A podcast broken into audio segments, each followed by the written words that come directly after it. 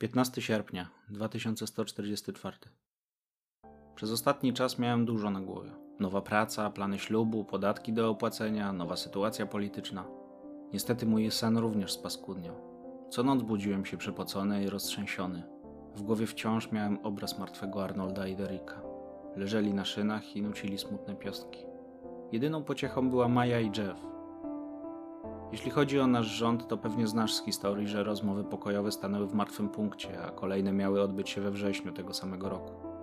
W tym czasie narastały niepokoje w wyższej klasie społecznej. Maja i ja radziliśmy sobie całkiem dobrze. Praca wypełniała dni i nie pozwalała utknąć w przykrych myślach. Tylko Jeff posmutniał. Przy kolacji mówił często bez przekonania i chęci. Dowiedziałem się później, że próbował rozesłać swoje dokumenty do różnych pracodawców, ale jego niepełnosprawność była przeszkodą nie do przejścia. Gdyby tylko w jakiś sposób udało się załatwić wszczepy i protezy. Niestety nawet przy odprawie, jaką dostaliśmy i po sprzedaży domu, nie mógłby sobie na to pozwolić. Jeffrey starał się z całych sił być pożyteczny i przykładał ogromną odpowiedzialność za utrzymanie i wyremontowanie domu. Chciałem dla niego jak najlepiej, ale brakowało nam środków. Na szczęście ja i Maja mieliśmy pracę, z której mogliśmy wyżyć. Fundacja Pionierów okazała się ciekawą organizacją. Jej założycielem był podobno pradziadek szefa. Jego samego widziałem raz i uwierz mi, że wyglądał jak z zeszłej epoki. Był dość wysokim mężczyzną z dziwną fryzurą zaczesaną na tył głowy. Pamiętam, że był przerażająco blady, nawet jak na upały Wenkler. Pewnie całe dnie spędzał w podziemiach. Ubrany zawsze w ciemne kolory. Na moje oko mógł mieć jakieś 30 lat. Taki młodziak, a dorobił się na wykopaliskach. Posiadał różne imiona i zawsze przedstawiał się inaczej w zależności z kim rozmawiał. Dla mnie i naszego działu był po prostu panem szefem, jak to określił Harry z recepcji i Jenna z księgowości. Dowiedziałem się również, że nasz szef zajmuje się polityką.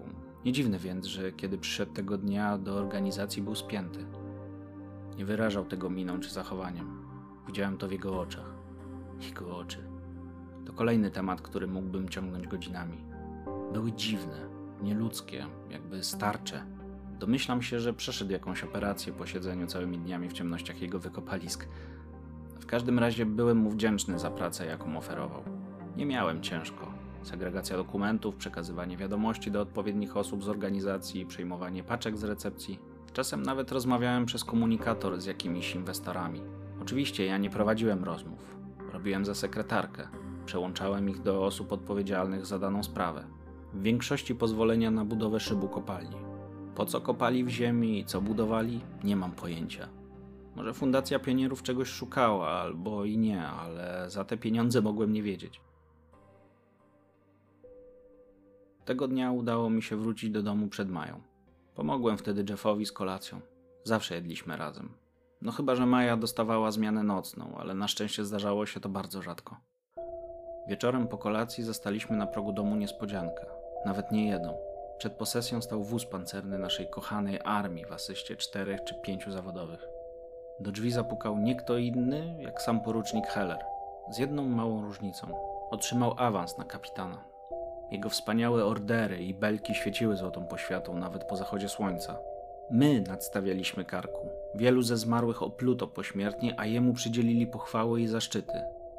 Kiedy Jeff go zobaczył, ledwo ustał na nodze. Nowo mianowany kapitan zaprosił nas do kuchni na prywatną rozmowę. Nawet Maja nie mogła być słuchaczką i mimo mojego wyraźnego sprzeciwu żołnierze sprzed domu wyprowadzili ją na ganek. Pokrótce Heller ostrzegł nas. Korporacja, która prosiła o wysłanie i przejęcie planów, polowała na niedobitki z naszego batalionu. Podobno obawiali się nadchodzących rozpraw sądowych. Chcieli obwinić wszystkich nieżyjących, a jak powszechnie jest wiadome, trupy głosu nie mają. Wtedy po raz pierwszy zobaczyłem u Hellera człowieczy odruch. Kapitan dodał, że sfałszował również dokumentację dotyczącą domu Jeffa na wypadek, gdyby ktoś zapukał do drzwi. Zdeterminowani i zdesperowani korporaci wysłali już nawet kogoś do mojego domu. Chciałem czy nie, przez to, że z Jeffem przeżyliśmy, wpadliśmy po uszy w szambo. Heller pożegnał się z nami dość oschle i wyszedł. Miny twojej mamy nie chcę sobie nawet przypominać. Czekała mnie długa noc.